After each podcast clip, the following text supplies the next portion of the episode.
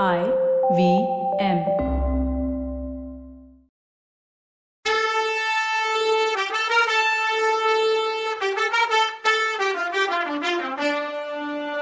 வணக்கங்க. நான் கவிதா பேசுறேன்.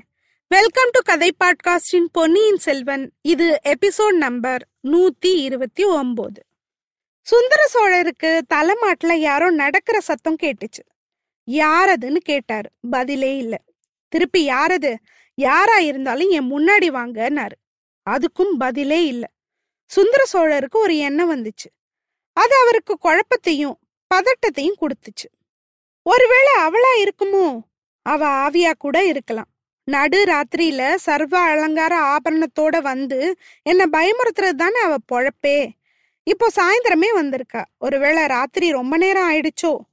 நான் ரொம்ப நேரம் தூங்கிட்டேனா? அதனாலதான் வானமாதேவி கூட இங்க இல்லையோ? தாதிங்களும் தூங்கிட்டாங்களோ?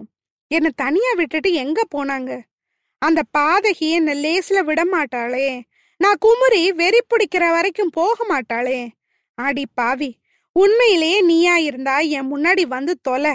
என்னை எவ்வளோ வதைக்கணுமோ வதைச்சிட்டு போ. முன்னால வா. ரத்த பலி வாங்க வந்தியா? வா வா. நீந்தான் மடியிலேயே கத்தி வச்சிருப்பியே. என்னை குத்தி கொல்லு. ஆனா என் பிள்ளைங்களை மட்டும் எதுவுமே பண்ணிடாத. நான் செஞ்ச தப்புக்கு அவங்க என்ன பண்ணுவாங்க?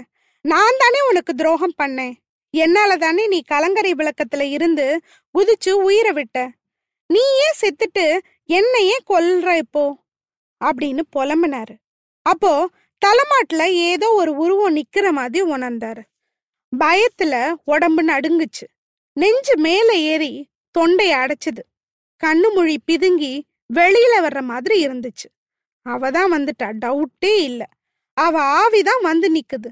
ரத்த பலி வாங்க வந்திருக்குது. இப்போ கத்தியால குத்த போறா. இல்ல தொண்டையை நெரிச்சு கொல்ல போறா. சரி நான் உயிர் வாழ்ந்து யாருக்கு என்ன புண்ணியம்? நான் செத்தா என் பிள்ளைங்களாவது நல்லா இருந்துட்டு போகட்டும்னு நிமிந்து பார்க்க ட்ரை பண்ணாரு. ஆனா முடியல. தைரியம் வரல. கண்ணை மூடிக்கிட்டாரு. கொஞ்ச நேரம் வெயிட் பண்ணாரு. கழுத்தை நெரிக்கவும் இல்ல கத்தி எடுத்து கூத்தவும் இல்ல. தலைமாட்டுல நிக்கவும் இல்ல. சரி அவ்வளோ சீக்கிரம் என்ன கொல்ல நினைக்கிற போல வச்சு செய்வா போல. சரி என் கண்ணில் படாம எங்கேயாவது தொலைஞ்சா சரி யாரையாவது கூப்பிடலாம். யாராவது ரூமுக்குள்ள வந்தா அவ என் கண்ணுக்கு எதிரா வரமாட்டாள்ல. யாரங்க? எல்லாரும் எங்க போனீங்கன்னு சத்தம் போட்டுட்டே கண்ணை திறந்தாரு. அவர் பெட்டுக்கு ஏத்தாப்புல யார் நிக்கிறா? அவதான் தலைவிரி கோலமா நிக்கிறா. நெத்தில இருந்து ரத்தம் கொட்டுதே. ரத்த பலி வாங்க வெறி வந்துடுச்சு அவளுக்கு. பெருங்குரல் எடுத்து கத்துனாரு. அட ஊம பேயே நீ உயிரோட இருக்கும் போதும் என்கிட்ட பேசாம வதைச்ச. இப்பயும் வதைக்கிற. எதுக்கு வந்த இப்போ? கொல்ல வந்தியா? கொன்னுட்டு போ. அப்புறம் ஏன் சும்மா நிக்கிற? ரொம்ப பரிதாபமா மூஞ்ச வச்சுக்கிற. வாயை திறந்து ஏதாவது சொல்லு. அப்புறம் ஏன் உன் கண்ணுல இருந்து தண்ணி வருது? ஏன் அழுகுற? சொல்லு சொல்லி தொலை. இல்ல கிளம்பு. ஓ என்னை எப்படி கொல்லலான்னு பிளான் பண்ணிட்டு இருக்கியா? என் அருள்மொழிய காவிரி வெள்ளத்துல அமுக்கி கொல்ல பார்த்தவ தானே நீ? அது நடக்கல. இனியும் அந்த பிளான் நடக்காது. இன்னும் எதுக்கு நெஞ்ச பொழக்கிற மாதிரி பார்த்துட்டு நிக்கிற? போ போய் தொலை. போமாட்டியா? உன்னை போக வைக்கிறேன் பாருன்னு கத்திக்கிட்டே பக்கத்துல ஏதாவது எடுத்து அடிக்க கிடைக்குதான்னு பார்த்தாரு. பஞ்ச உலோக அகல் விளக்கு ஒண்ணு கண்ணில் பட்டுச்சு. அதை எடுத்து குறி பார்த்து எரிஞ்சு போன்னு கத்துனாரு. அந்த விளக்கு போன உடனே அந்த பொண்ணு உருவத்து வாயிலிருந்து ஒரு ஓல குரல் கேட்டுச்சு. அதை கேட்டதும் சுந்தர சோழரோட சப்த நாடியும் ஒடுங்கி அவரோட எலும்பு சதையும் எலும்புக்குள்ள இருக்க ஜீவ சத்தும் உறைஞ்சு போச்சு. தீபம் அந்த உருவத்து முன்னாடியே விழுந்து தரையில உருண்டுச்சு அணைஞ்சிடுச்சு. இன்னொரு பக்கத்துல தீபம் எரிஞ்சிட்டு இருந்ததுனால வெளிச்சம் இருந்துச்சு. அந்த வெளிச்சத்துல மந்தாகினியோட உருவம் அங்கேயே நிக்கிறத பார்த்தாரு. அவ முகத்துல ஒரு வேதனை தெரிஞ்சது. கடைசி தடவையா அவ ஒரு தடவை சுந்தர சோழரை ஆசை ஆசையா ஆதங்கத்தோட பார்த்துட்டு அங்கேருந்து போறதுக்கு திரும்பினான் அப்போதான் அவருக்கு ஃபர்ஸ்ட் டைமா சுந்தர சோழருக்கு ஒரு டவுட் வந்துச்சு. இது ஆவி இல்லையோ? அவளோட பிறந்த அக்காவோ தங்கச்சியோ இல்ல ஒருவேளை ஒருவேளை அவ சாகலையோ? உயிரோட தான் இருக்காளா? அப்ப இது வரைக்கும் நாம நினைச்சிட்டு இருந்ததெல்லாம் தப்போ? ஐயோ விளக்க வேற எடுத்து எரிஞ்சிட்டேனே. அதனாலதான் வலி இருந்த மாதிரி முகபாவம் மாறிச்சோ? அவ திரும்பி போக பாக்குறா. பொண்ணே நீ மந்தாகினியா? இல்ல அவ ஆவியா? இல்ல அவ கூட பிறந்தவளா? நில்லு போகாத. உண்மையை சொல்லிட்டு போன்னு கத்துனாரு. அப்போ அங்க எல்லாரும் ஓடி வந்துட்டாங்க. வானமாதேவி குந்தவை வானதி பூங்குழலி முதல் மந்திரி நம்பி அத்தனை பேரும் வந்துட்டாங்க. நிறுத்துங்க. அவ ஓடி போகாம நிறுத்துங்க. அவ யாரு எதுக்காக வந்தான்னு கேளுங்கன்னு கத்துனாரு. எல்லாரும் ஒரு நிமிஷம் தகைச்சு போய் அவரை பார்த்தாங்க. அவரோட வெறி கொண்ட முகமும் தொனியும் பீதியாச்சு அவங்களுக்கு. அதுக்கு மேல மந்தாகினி அங்க இருந்தான்றது வேற இன்னும் சர்ப்ரைசிங்கா இருந்தது. ஆனா என்ன செய்யவும் யாருக்கும் தோணல. முதல்ல சுதாரிச்சவர் அனிருத்தர் தான். அவர் பூங்குழலிய பார்த்து இவதான் உன் அத்தையான்னு கேட்டாரு. ஆமாண்ணா அவ. அப்புறம் நம்பிய பார்த்து திருமலை ஏன் மரம் மாதிரி நிக்கிற? அவ ஓட பாக்குறா தடுத்து நிறுத்துன்னாரு. அவன் ஃபர்ஸ்ட் டைமா குரு சொன்னதை செய்யாம? என்னையா புயல் காத்தா பிடிக்க சொல்றீங்கன்னா. ஆனா பூங்குழலி சும்மா இல்ல. ஓடி போய் அத்தைய பிடிச்சா. ஆனா அவளையும் புடிச்சு தள்ளிட்டு ஓடுனா மந்தாகினி. சட்டுன்னு நம்பி ஒரு காரியம் பண்ணான். கதவு பக்கத்துல போய் அதை சாத்தி லாக் பண்ணிட்டான். அங்கேயே கைய விரிச்சுக்கிட்டு யாரும் கதவை தொட முடியாத மாதிரி நின்னுக்கிட்டான். வேட்டுவாக்காரங்க கிட்ட மாட்டிக்கிட்ட மான் மாதிரி முழிச்சு நின்னா மந்தாகினி. சரி வழியே இல்ல. வந்த வழியே தூணை பிடிச்சி ஏற வேண்டியதான்னு அவ பார்த்த நேரம் மத்தவங்களும் அதை புரிஞ்சுக்கிட்டாங்க. இதுக்கிடையில சக்கரவர்த்தி அவளை பிடிச்சு யார பழிவாங்க வந்தான்னு கேளுங்கன்னு கத்துனாரு. திரும்ப பூங்குழலி அத்தை கிட்ட வந்து ஏதோ கேட்டா. அப்போ மந்தாகினி கீழே கடந்த விளக்க காட்டினா. அதை பார்த்த குந்தவை அப்பா பெரியம்மா மேல விளக்கு எரிஞ்சிங்களான்னு கேட்டா. அதுக்கு அவரு ஆமாமா அந்த பேய் என்ன பார்த்த பார்வைய சகிச்சுக்க முடியல அதான்னாரு. அப்பா பேயும் இல்ல பூதமும் இல்ல. பெரியம்மா சாகவே இல்ல. அனுரத்தரை கேளுங்க அவர் எல்லாம் சொல்லுவாருன்னா. இப்படி சொல்லிக்கிட்டே குந்தவை மந்தாகினி கிட்ட போனா. அப்போ சக்கரவர்த்தி மகளே அவகிட்ட போகாத. உன்னை கொன்னுடுவார்னு கத்திட்டே படுக்கைய விட்டு எந்திரிக்க ட்ரை பண்ணாரு. வானமாதேவி அவரை புடிச்சுக்கிட்டாங்க. பிரபு உங்க பொண்ணுக்கு எதுவும் ஆகாதுன்னு சொன்னாங்க வானமாதேவி. குந்தவை பக்கத்துல வந்ததும் ஒரு செகண்ட் அவளை உத்து பார்த்தா மந்தாகினி. அப்போ குந்தவை யாரும் எதிர்பார்க்காத ஒரு விஷயத்த பண்ணா. மந்தாகினிய கால்ல விழுந்து நமஸ்காரம் பண்ணா. மந்தாகினி கண்ணில் தண்ணி வந்துச்சு.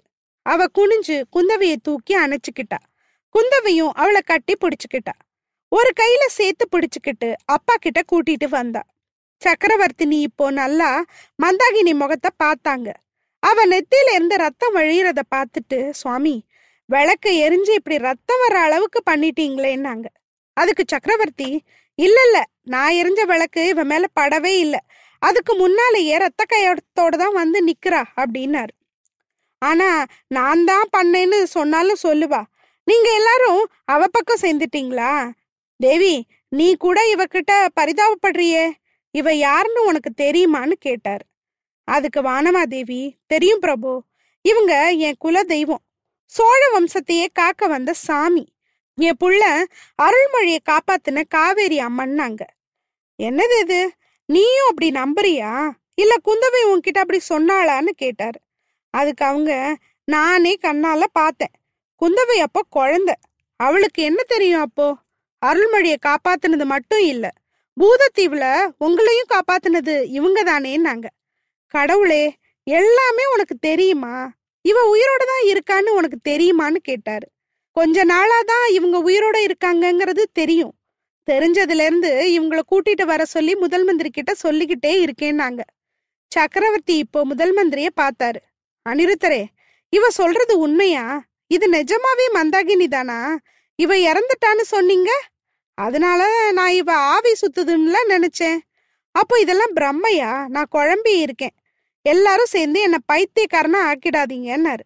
அப்போ முதல் மந்திரி பிரபு இவர் மந்தாகினி தேவியே தான். இவங்க சாகல. நான் தான் பொய் சொல்லிட்டேன். நான் செஞ்ச தப்புக்கு மன்னிப்பே இல்லைன்னாரு. அப்போ சக்கரவர்த்தி இடையில இப்ப தெரியுது. கோடிக்கரையில இருந்து நீங்க பலவந்தமா கூட்டிட்டு வந்தது இவ்வளவுதானா?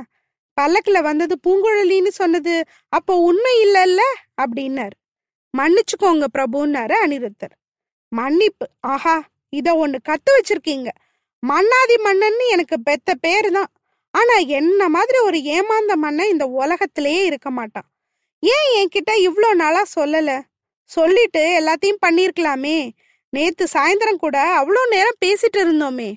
அப்ப கூட சொல்லியிருக்கலாமே. எனக்கு இப்பதான் எல்லாம் புரியுது. பழுவேட்டரையர்கள் சொல்றதுதான் சரி. நீங்க எல்லாரும் சேர்ந்து எனக்கு எதிரா சதி பண்றீங்கன்னாரே பார்க்கலாம். அதுக்கு அனிருத்தர் நாங்க சூழ்ச்சி செஞ்சது என்னவோ உண்மைதான். ஆனா உங்களுக்கு எதிராலாம் பண்ணல. எப்படியாவது மந்தாகினி தேவிய உங்ககிட்ட கொண்டு வந்து சேர்க்கணும்னு நினைச்சோம். அவ கடல்ல விழுந்து செத்தான்னு நீங்க மனசு வேதனம் பட்டிருந்தது மகாராணி மூலமா தெரிஞ்சது. அதனாலதான் ட்ரை பண்ணேன்.